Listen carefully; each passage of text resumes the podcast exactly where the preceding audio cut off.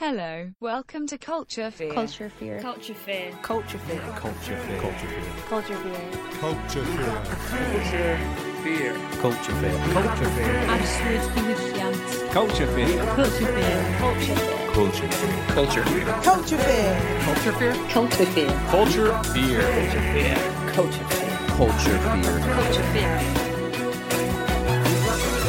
That song does my head in, but let's put that to one side, shall we? Hey. Hello. How are you doing? I am Sean, your host of this podcast. If this is your first time listening to Culture Fear, hello. Like I said, I'm Sean. Welcome. I'm excited. I presume you came here to listen to Lande. That will happen in a minute. Um, if it's not your first time, thanks for coming back. I hope you're as excited as I was about this conversation with Lande. Um, yeah, I'll get onto that in a second. But yeah, um, 2021 now. Um, I'm gonna try and do two podcasts of this a month, maybe, but you know who knows. But I do have two in the week. I am recording this right now. Um, coming up uh, for me to have those conversations. So February, I will definitely have two episodes for you. Super, super, super excited for that. I've got a list of a good number of people that I want to get on. Uh, if you think you'd like me to banish someone, then um, get in touch with me and I'll try and I'll see if I think that that is something I would be able to do. Um, but yeah, anyway, um, I hope you're all well. Strange, strange, strange times. Um, I hope you're, you're telling your, I don't know, I hope you're telling everyone that you love them, basically. I'm not going to ramble too much, but yeah, it was so, so, so great to um, get to chat to Lande. Um, the conversation was brilliant. I really, really, really enjoyed it. I imagine that that will come across. I laughed so much. Um, I yeah, I've been lucky enough to listen to Lande's record, and it's fucking brilliant. Um, so no doubt that when that comes out in um, on the 22nd, I believe, so in two weeks, you're going to enjoy that. Make sure you get on that. Yeah, uh, and yeah, check out all of the stuff Lande's done, like Muncie Girls. There's another solo record. Um, she's put out some great, great, great stuff. And if you do enjoy it, um, please tell a friend. That's probably like the greatest way to support the podcast if that's what you want to do. Um, if you want to also blitz your local area with some Culture Fear stickers, get in touch. I'll send you uh, a bunch of those that I got made. But yeah, tell a friend, tell your parents, tell someone that you think would enjoy it. That's the best way to get this out there. Peace! Hey Lande, how are you doing? Hello. I'm good, thank you. Yeah, I'm pretty good. Good. Good. What have you been up to recently? Um, well, like I said a minute ago, I was just my girlfriend was just cutting my hair, and we were listening to the Clash, uh, "London Calling," and so I've got it, half my hair. Well, not half, but some of my hair's shaved, so now it's feeling extra cold. Yes, my head after a haircut, in the in the winter months, I'm always like, oh, I forgot how cold it always is. It's freezing, and I'm indoors, and the heating's on. yeah, But when, you let it get when you've let it get furry, it's just unbelievable how cold it feels. I can't imagine. I've never really. I've had shoulder length hair. That's as far as I've gone. So I can't imagine how hot long hair is. Mm, I can't imagine how cold short hair is. It's like the side of your head, but like the whole hair. I'd say freezing. This is really good insight. I am actually thinking about cutting my hair shorter, and I'm trying to. I've only started getting the urges in the last few months, and I'm trying to sort of gather more um, leverage on like my decision. I don't want to just go in, make the decision, and then absolutely regret it and walk around shouldering a load of regret. yeah, that's a bit. It's a big call, isn't it? It's massive. Do you have any advice for me? Um, I wouldn't want to bear any responsibility either way. To be honest. You are not getting involved. no. yeah. Um. So, how's your day to day been recently? It's been all right. Yeah. I, I'm I'm very, very, very lucky. Um like I work in I'm living in Bristol and I work in a Korean restaurant.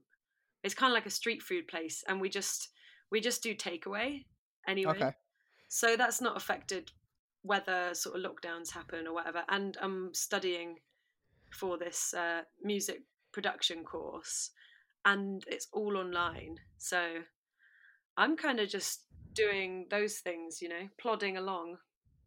Yeah, and I guess like you've got your records this month. Are you able to like Uh, use the like fact that there's a lot going on, but like not that physical? Like you're not going like loads of different places physically. Are you like focusing on the record like regularly, maybe even daily, or are you like happy to just focus on the other stuff and you just know the record's coming? Yeah, well, I know I do know the record's coming, and that's the main.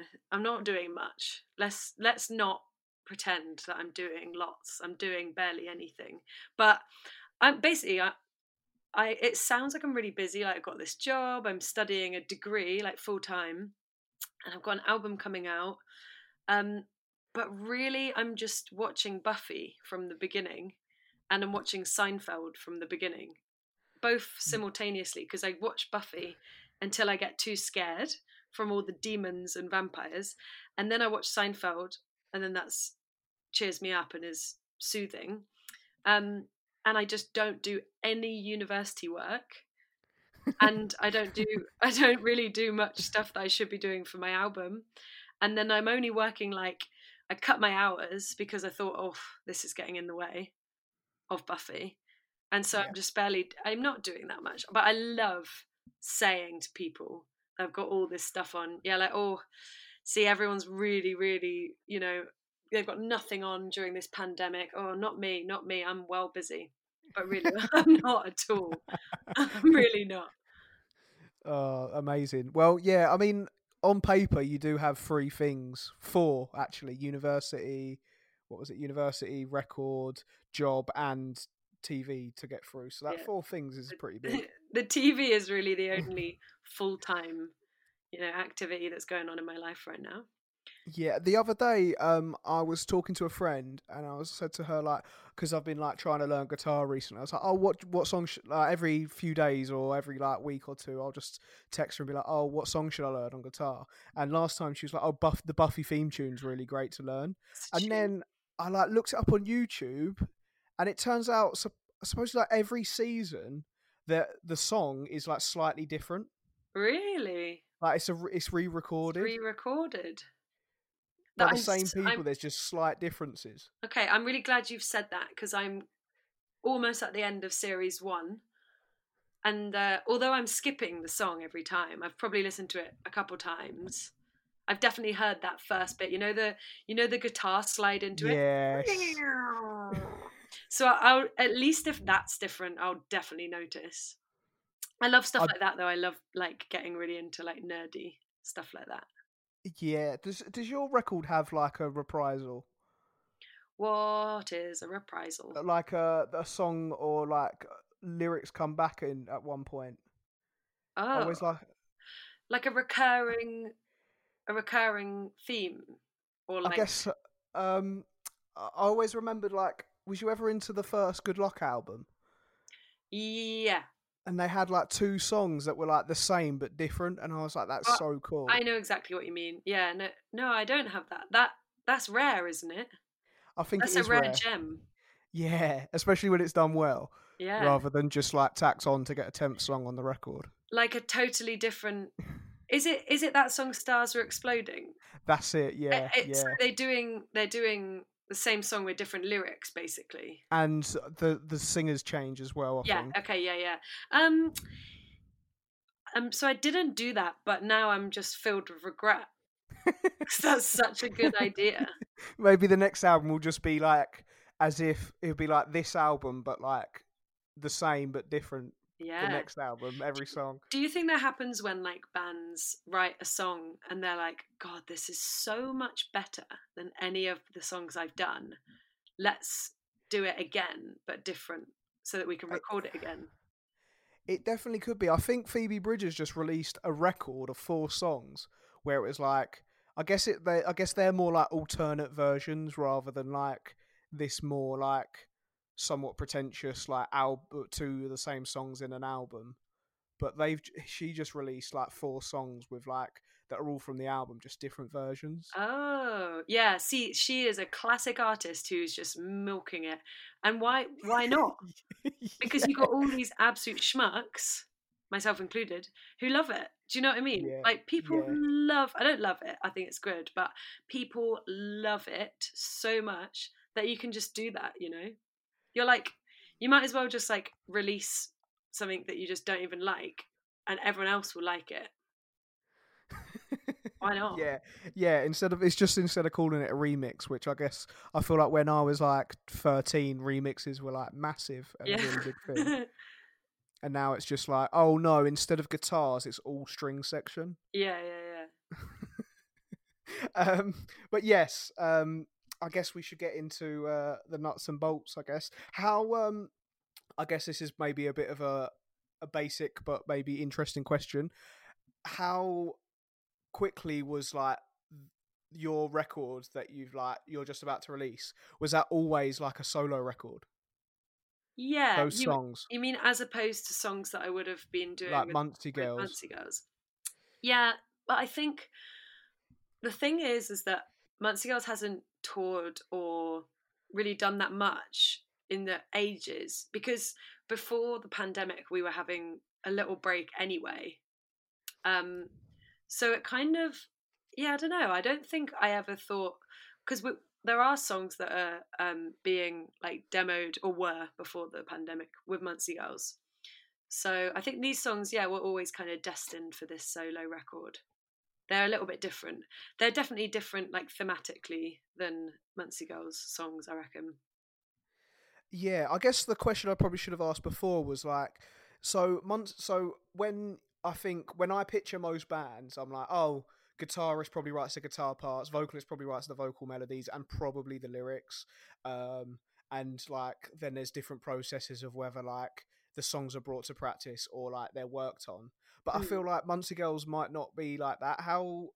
I mean, I guess it's a broad question. You've written a lot of songs, but like, how does a Muncie Girls song kind of normally come together? Is it are they like your guitar ideas or Yeah, well, I, I just basically write the whole song on an acoustic guitar in my bedroom when I'm sad, in this little sad scene of some twelve year old, and um, and then I'll usually do like, like yeah, like you said, you know, we've we've done a lot of songs, and some of them are written differently, but this is just like the general way that we would do it, and then I would kind of demo it on like GarageBand. You know, I have like I have Pro Tools now and and and uh, lots of these like um workstations whatever they're called.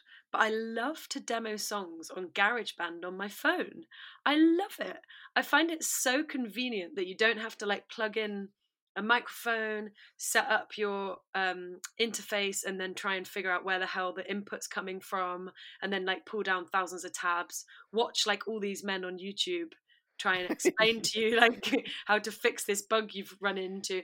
I find it so incredibly frustrating. By the time it's set up, there's absolutely no way I'm, you know, able to record anything because my creativity has been completely yeah? obliterated.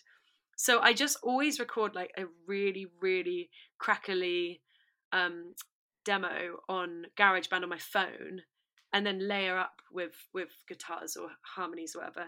And then I guess like I send that to Dean and Luke, and then they might have a little play around. And then when we get together, it's quite nice because everyone's already kind of looked at the song, or we do just jam things out.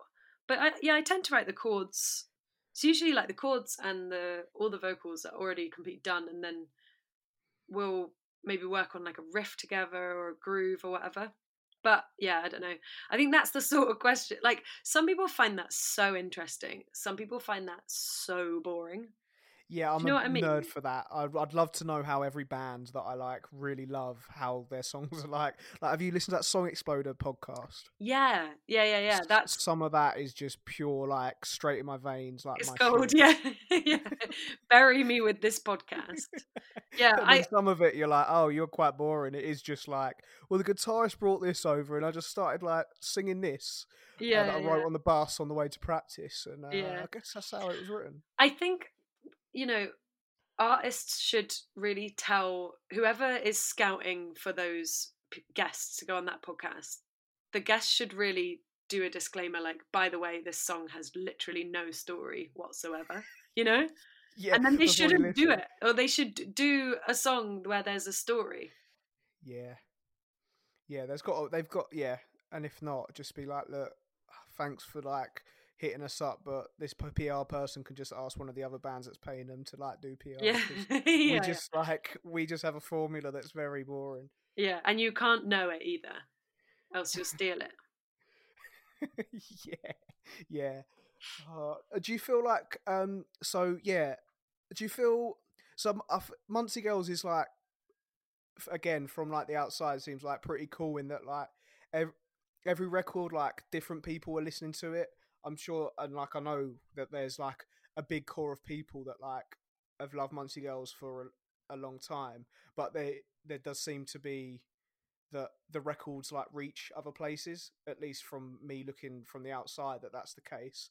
Um do you feel like since you've been playing guitar people do respond to you as like a songwriter differently because you're playing guitar rather than bass in like the same way where I was like I guess like I just presume most people it's like the guitarist writes a guitar Yeah, I think I don't know. I think like there's not it's hard to differentiate whether it's because I switched to guitar or it's because we kind of got to a different point in what we were doing because it's like a different moment in time if you get what I mean.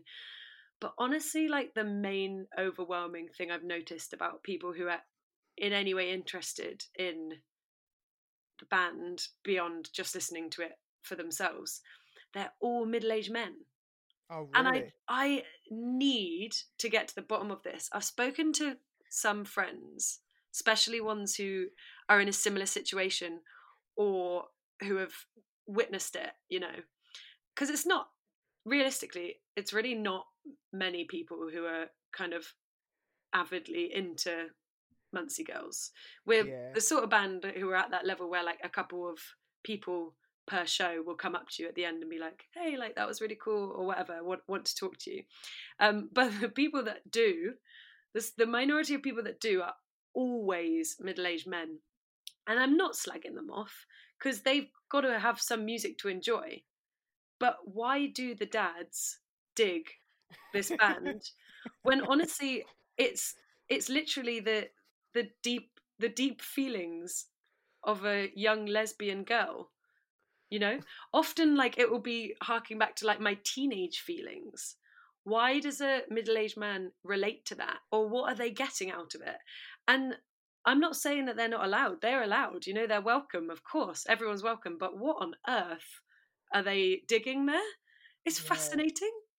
That is fascinating. That is really fascinating. That must be a real brain scratcher when you're trying to like think where are they coming yeah from? yeah yeah. Yeah but i yeah i i just i want to know if you've got any theories like theories that have come in before are just like they no, nothing has grabbed me that i think like yeah that's why you know? And i, I don't i don't think that they're they're kind of like all the time pervy.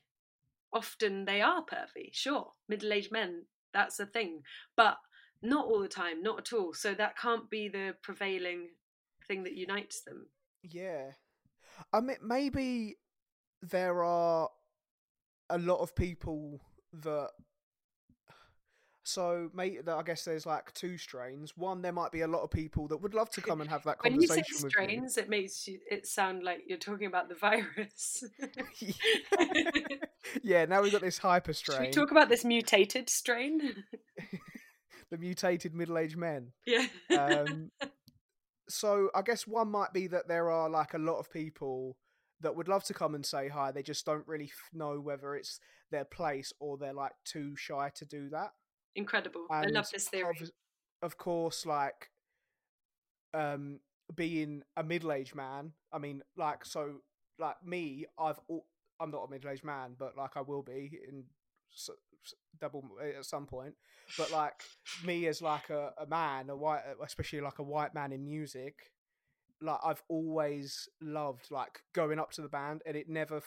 As soon as I got into the idea that like the band was in front of me and I could go and like speak to them in a way that like obviously at bigger shows you're just never near someone, but like I was always going to go up to someone and say I really love your band. To the point that when I think now I don't do that really anymore, and I'm like I should because like I'm sure they'd be so stoked if someone come up to them and said like your band means a lot to me, but um I think that that is definitely like a entitlement that like men have, especially within music as well. Like of all these things, um, so that was one of the strains. What was the other strain? Um, But Sean, that strain is the winner. Like that's a really good point. My only my only question is that I've got, you know, friends that are in like maybe bands that are all guys and they're not only approached by these middle-aged men. You know, the dads of the dads of punk Yeah. rock. But I, I, I think that has got to be like a huge factor is the fact that they just think like, well, yeah, obviously, that's what I'm doing, you know?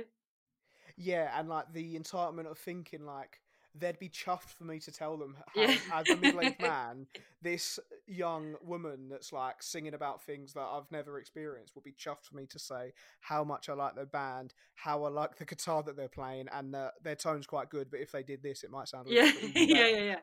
Excuse me, miss. Will you allow me to enlighten your day and your life by completely flattering you and giving you unsolicited advice? Yeah, I think I- I'd like to hope that that is the case because I'm sure that like because it's it's not just middle aged men that come and that that see come and see Muncie Girls, is it? No, but unfortunately, because they are a, a very vocal minority, or not minority, they feel like the mass majority. No, I, I think it's been a long time since we played shows, and um, and my memory does weird things to me.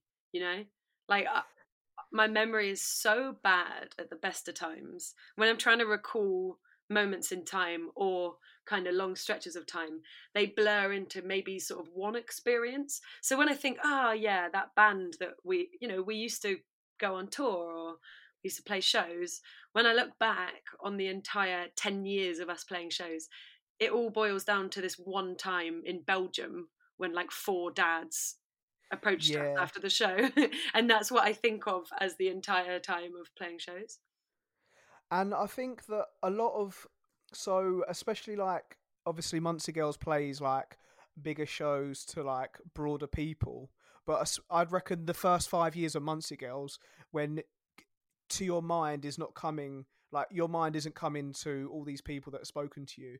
It's coming to like the dads maybe then and definitely after that period. But like the first five years i bet the people that like i bet you met loads of people because they liked muncie girls music but because they aren't fans they're friends or they're like friends in a like scene kind of way like you're just like oh they're not coming up to like either at they yeah you're like they're not coming up to me because they like my band they're like my friend or you look back now they're your friend or now they're an acquaintance that you see at shows regularly you don't see them as the person to remember as like you would remember an old fella Yeah, I, Sean, this is fantastic. So, theory number two is that there are loads of these younger non men coming up to us, but I actually befriended them.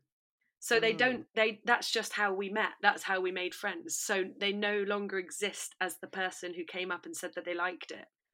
I like this. Yeah. That's totally it. That's what that's we've we've now completely solved this mystery that's been really bothering me for years now. Yeah, which I think, yeah, that's you must have made so many friends through playing shows and like being at shows Yeah. where pe- people have already been like a like I've already enjoyed like Muncie Girls music, whether they like let you know that or not. Yeah. Maybe. Maybe. Um, but this when it's so weird talking about shows, like it really, really is a thing of the past, isn't it? yeah, it really. Do you is. remember going to shows, playing shows? I don't. and and just like um standing outside when a band that you're not that fussed on, just chatting to your mates. yeah. and just like the whole experience of like how yeah however you enjoy a show because i had a friend like when there was one of these sit down shows uh they were like oh, i went but it wasn't the same because i actually don't really one when i see a band i don't sit down and i'm not really far away from them two when i go to a show i don't really watch all the bands i'm just outside like hanging out with people that i meet and like that i know and acquaintances Yeah. Yeah, like there's a massive reason why you don't just go like that's a musical. That's not a show. Everything you described Yeah, is just yeah. a musical, you know?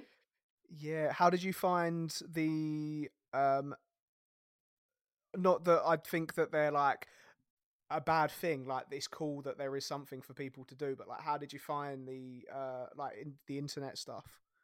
Like the live streaming yeah. I mean do you know what? It's it's enjoyable in terms of when you haven't played shows in months and you completely forget that you can even like it's weird having to rely on other things that i kind of do as like my skills or my interests you know? Like oh i'm trying to cook all the time or i'm trying to do more drawing or whatever. And it's so it's nice it's not and i can't do those things very well. So it's nice to to feel like oh yeah there's something that i enjoy doing and that i'm not actually that bad at. So in that in that sense it's nice and it's also nice that you kind of see that a few of your friends are still out there that you don't really have like a big enough excuse to to strike up a conversation with them or you don't want to get into a conversation with them you know? You, you just you like that they exist you like seeing them at shows and there they are suddenly oh yeah there they are like you know you, you actually know people and that's nice but everything else about it is horrible. It's so scary. You're basically singing into like a wall of nothingness. No one's there you know there's no one else in the room at all. It's really lonely and it's quite embarrassing. It kind of you feel a little bit like a, a sort of really young teenager recording like a few covers to put on your youtube channel. And i'm not slagging those kids off. They have to exist but that i don't know how to do it. I don't know where to look. And i think if i'm looking at my camera am i kind of singing to people like hello i'm singing to you? And that's so embarrassing. And also who am i singing to? No one. But then if i look away it looks like am i doing this sort of like really kind of poignant you know stu- like you know when someone like points a camera in your face if you look away you feel like such a dick. If you look right at it you feel like even more of a dick. It's like so okay where do i look? I close my eyes and look like i'm really into it when i'm kind of not. And then you start then the worst bit is you start reading the comments as like the live stream comes through. Uh, and you're thinking like before you do it oh don't worry. It's going to be all these like random people that i have no idea who they are. They're going to be saying all these adoring things like we've missed you so much. Like thank you for saving our lockdown from the mundanity of of, of takeaways or whatever.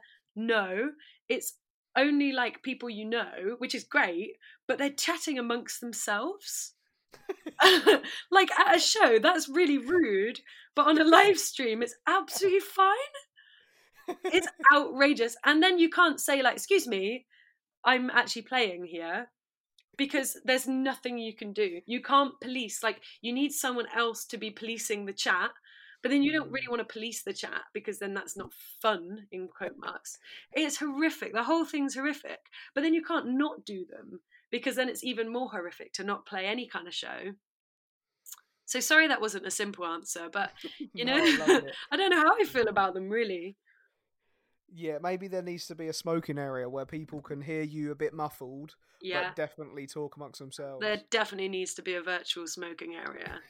and I'd quite like there to be virtual smoking as well because I've quit in the last month So some sort of not a vape, like even more conceptual than a vape, and in a virtual space. And I'll see you there. That sounds really good. How how's it? Be, how's your month been then of uh, cigarette free? Oh wow, yeah. So basically, at the I think cigarettes really got me through lockdown, and I really, really loved smoking. Do you smoke? I don't know. I never have. Oh, okay. So so that's great, but it's also like you've never known the joys of going through like a delicious cigarette phase. So like a delicious cigarette phase is where every cigarette is obviously delicious, and then you go through the phase where they're all of them are disgusting, and that's really the time when you need to seize that and quit. But I was going through the entire of the pandemic was delicious cigarette phase, and I, I it wasn't going away, so I just had to quit whilst they were still delicious. And then, yeah, I was such a monster, such a nicotine monster. I just wanted cigarettes. I was being so grumpy. It was it was hard to deal with. I felt really sorry for my girlfriend, but we got through it, and um, I don't crave them anymore. So I'm just just back on the popcorn now. nice. Is that what your session popcorn? Yeah, yeah, yeah. I like to I like to chomp on whatever sort of sugary bad things are around. So you're like sugar on your pop. Do you make your own popcorn or is no, no, I can't be bothered. I just buy it in those. You know, you can get massive bags from like Tesco's or whatever, two for two quid, and they're they're massive. They're like the size of two heads tall, big heads. Um, they're really nice, really nice. Yeah. Oh, I might have to get some tonight actually. Yeah, yeah. What about you? Have you been on the popcorn this pandemic? I haven't. Um, when I moved into this house over two years ago, I bought a packet of popcorn kernels. I was like, definitely make popcorn. Like, of course I would. You just and they're still in the. I don't think they go off, thankfully, but they're still in the cupboard. Yeah, but Um, that's your first mistake. You need to buy it pre-popped. It's yeah. nicer anyway. yeah. Well, unfortunately, Kate likes um salt and sweet. Yeah, it's the best one. Oh, for me, I'm just no. Just give me sweet. Just give me sweet. I mean, sure, I'll have sweet any day. but when you put the salt in there, you can keep eating it forever. It's really, Yeah. it's really, really, really genius. Yeah, they know how to get you. They really do. It's a trap. and I, for one, walk into it every day. yeah, I guess popcorn's better than the ciggies for the, f- the f- but and they probably always taste pretty good, but never as good as a good cigarette phase. yeah, exactly. um, yes, right. So I I actually um wrote a question earlier that I was like, I'd like to ask this question, and then I wrote, I was like, Jesus, that is a mouthful. Okay, But, um, I'm I'm here gonna- for it. I'm yeah, I'd like to. Is it a tongue twister? There's no alliteration, I don't think. So there's at least that. It's not one of those seashell seashells on the seashore. hmm But um, right, so the thing that I noticed, both uh, listening to the records and like through maybe like the how the PR was pushed with the last Muncie Girls record and your new uh your new LP was like Hmm. the last Muncie Girls record seemed to like talk a lot about sobriety or your sobriety, not just Yeah. the, the the world's sobriety lack thereof. And this new record about like sexuality and like your sexuality and like really like honing in on those themes and I like especially with the PR. Like I think that when I listened to your record, I was like, oh, it's it seems like less. It's not just about those themes. Where like the one thing I'd read, I think maybe because the song "Whiskey's" probably like a lot to do with that in a way that some of the other songs aren't. Yeah. But um, when so this is so this is this could be me totally projecting as well. So like I'm just like super interested. Like, do you write records and then think, oh wow, these themes have been coming out, or are these like things that are going on in your life that you feel you need to write about? And it helps you understand them, or like, is it like oh, I've moved past that, and it's like really good for me to like look back on that and write about that stuff.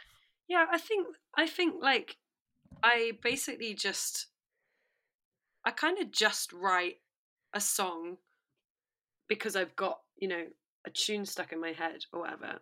And then it's quite it's kind of weird well it's weird when i think about it but i think probably a lot of people are like that where once i've written the song it's not even until maybe you know i've listened to it or even recorded it that i actually understand what i was even writing about. So yeah, it's hard to describe that, but and it's quite strange. But like there were even songs on um on that Fixed Ideals album, the Muncie Girls album. There were a couple of songs about sobriety that I had no idea were about sobriety until like until a, a decent amount of hindsight, I guess.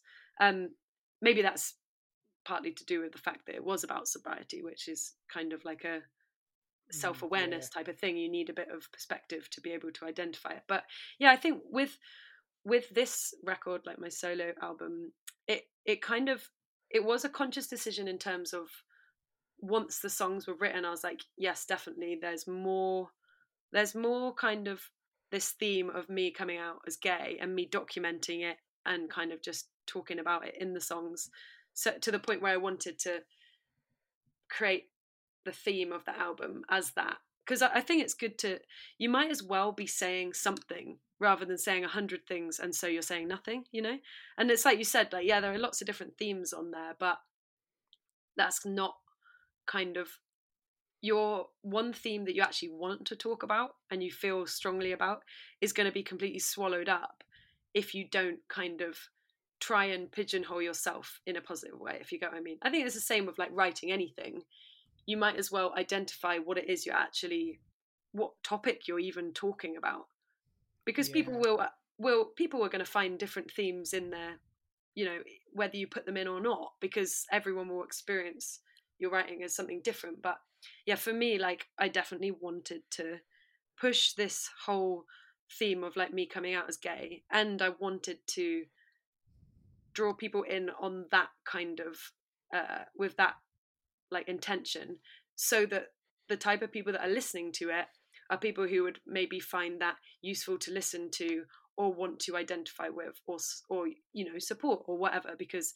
it's also kind of like a world that I wanted to break into a bit more so it's definitely like conscious in those ways but when I was writing it it's just I can't really help what I write about generally Yeah. Oh, that's so interesting because, like, when you're saying that, I'm like, of course, because you know, like, whatever it is. But like, when you read an amazing book and like you want to talk to your friend who's like said, "Oh, read this book is amazing," and you're like, "I don't know where to start." Well, that's kind of that, isn't it? And like, yeah. So you know, you could say your album is about like religion and like how maybe like that impacts the rest of your life or like something like that and that would be like the choice where it's being and people would pick up on that first and then maybe like or yeah that's so interesting because yeah f- like you'd hope as a writer of any or anything or like anything creative that you do you'd hope that it's like complex Yeah, well, yeah, exactly. If it was one, if it was one dimensional, it wouldn't. Lo- I don't see how you'd bulk that out enough to make half an hour's worth of music or whatever else it is you're writing. But I think it- I think yeah. people people often do this kind of thing. Like even with you know they'll write an album and then, for example, if they've got like a major major management or you know like something they're working with people that have much more creative like involvement or fuck with you creatively more basically they'll be like now we need to push this angle because this will be more commercially responsive or whatever. And that happens all the time. But i think it, it's much more liberating to be able to do it to yourself and be like well actually i want this angle of what i've written to be the thing that people know about it you know? Like going back to like Phoebe Bridgers for example she's not just someone who writes about ghosts or being epically sad or smoking weed or not smoking weed or whatever it is she does. But she's ended up pushing those themes and like they're kind of really they're kind of you can pick up on them really easily and they're they're quite easy to respond to you know like so it's quite good then that the people that listen to that are people who lean towards feeling sad a lot when actually like her songs aren't even they're not that sad you know? Like people ha- write sadder songs but i think it, it works really well to be to choose the theme that you think people will be able to relate to or at least like find something helpful within it that they might be able to identify with Yeah, and it must be so exciting being able to do that with Get Better Records, which has like cultivated such a community for like what you wanted to express. Totally. Yeah, I think I think until I spoke to Alex from Get Better, I didn't really like I was going to put this record online on, you know, on Bandcamp or whatever and just be like, yeah, there you go, you know. I did put a lot of effort in making it, but I also just wanted to put it out there. I hate waiting. But then I spoke to Alex and they were like, "Oh, why don't why don't we press it?" And I was like, "Oh, okay. This is interesting." And since that moment, it's been so much more rewarding to put the effort in and, you know, push this more as a project that I'm kind of focusing more on, especially during this time when there's not actually as much going on apart from Buffy, like I said. but like I think yeah, I don't know. I think that label is such like a special place that really makes people feel like comfortable and makes people feel like I don't want to say seen because it's such a buzzword, but you do you know what I mean? Like that it's really kind of um, nurturing for queer people, and it that's really special because there are so many like amazing labels, but do they offer such like an inclusive space for queer people and like I mean inclusive, not just in the kind of again buzzy way that people talk about it. So I think it's Yeah. yeah, it's a it's a super special label. Definitely, and yeah, that's got to be so like great. Yeah, like you're saying, it's like to to be able to be like, oh, feel like part of it. But yeah, like you're saying that like it's inclusive, not in a buzz term. Like they've actually like do the work, which obviously means that you continue to always do the work to Yeah. actually like understand what that means and like Totally. make that happen. Do the work is another buzz term. It is. isn't Yeah. it? It's hard, like because we're all so isolated. Literally, another another word of 2020. Because we're all so kind of just meeting it on, on online spaces. We're all starting to share the same vocabulary. so even if we weren't the type of people who bu- bought into these buzz terms before, because of the fact that we're all all on the same internet space, we're all using these same words. You know. Mm, I yeah, actually yeah. started I started a list. I should have been writing a um New Year's resolutions list, but instead I've been writing a buzz term buzzwords of 2020 lists. Do you want to hear Yes. a few of them so far? I would. I would love to. Okay. My first one is linear, Okay. right? And I get that that doesn't jump out at you right now, but just It will now. No, but now I've yeah, now I've now, heard it. I'll yeah, now it you've heard it. But like linear in terms of like, do you know like um like ther- therapy memes? They're on my timeline a lot, and it will be like it will be like healing is not linear, or like or like trauma. I don't. I'm not laughing at these things because no. okay, and it is bad because it might sound like, like I am, but I, I'm genuinely not because I understand that these things are uh, for real. But it will be, you know, like it will be like trauma is not linear, or like friendships are not linear, or your needs are not linear. It'd be like, okay, so basically, an entire generation of people are hearing the word linear for the first time, and they're loving Yeah. it, and that's what's going on. And another one I've got is compartmentalize. Yeah. Okay. Yeah. yeah. You've Yeah. heard this one a lot in the last year. This is like, this is like again to do with, you know, mental health stuff, I guess. But compartmentalize. I've used it in a song. I've just realised. The buzzword has gotten into my vocabulary that much, but people say it all the time. Like, yeah, I think you probably just need to like compartmentalize your feelings, or you need to not compartmentalize your feelings, or you should be compartmentalizing your tasks. You can never do a perfect amount, can you? You're either doing it too much or not enough. Well, the only important thing is that the word is said. I, I could go on with my list, but I really don't think that I should. What was the one we just had? I'm just going to add it right now. Uh, you remember? Um, do the work. Do Doing the work. Do the work. Um, the one that I saw a comedian talk about, um, which I was like, yes, solidarity, Yeah. and it was like solidarity used to be about people sacrificing something from their lives to make the lives of people that are like more vulnerable or like you know like I will give up some of my wages to feed people that are striking for better things in their lives Yeah, yeah. for, for for for the better and to who are fighting for the rights of like more people. And now it's like resharing something on your Instagram story in solidarity Yeah, yeah, like, yeah. that's not Absolutely. actually doing anything that's not solid that's not what solidarity is and I mean it's a massive co- conversation but like You shouldn't be able to award yourself the term solidarity. Do you know what I mean? Like that's not really fair. Unless should you be unless you've earned it in such a way that you've been awarded it by other people who are of a certain standard in terms of what they've done in the past. You can't do it to yourself. Yeah, and maybe if you have it pushed on you, surely the people with true solidarity are probably a little bit too humble to take it on the take it and wear it as a badge of honor as anyway. Exactly. I mean, uh, exactly. yeah, I think I do think it's like definitely a bigger conversation, but I do think these words are like they're all words that like actually mean something super important that then can be taken away and then like they kind of become like 10% of the importance that they actually had oh yeah. And especially in like mental health. Yeah. Definitely.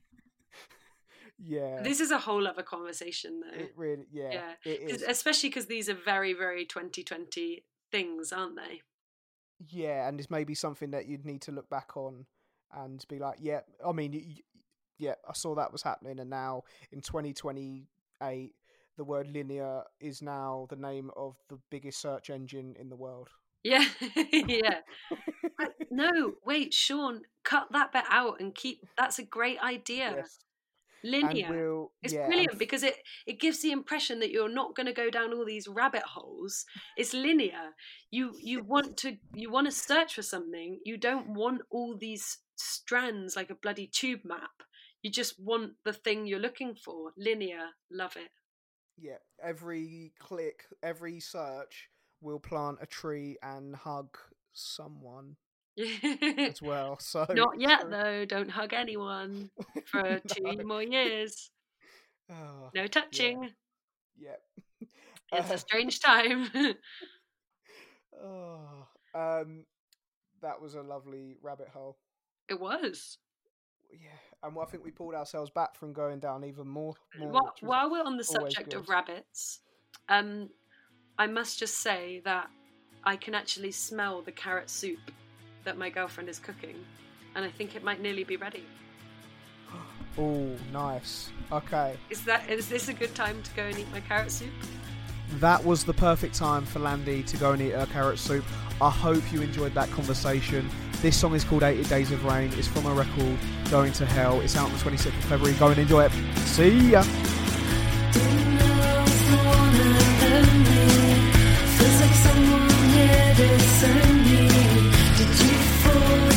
Just to show me that I could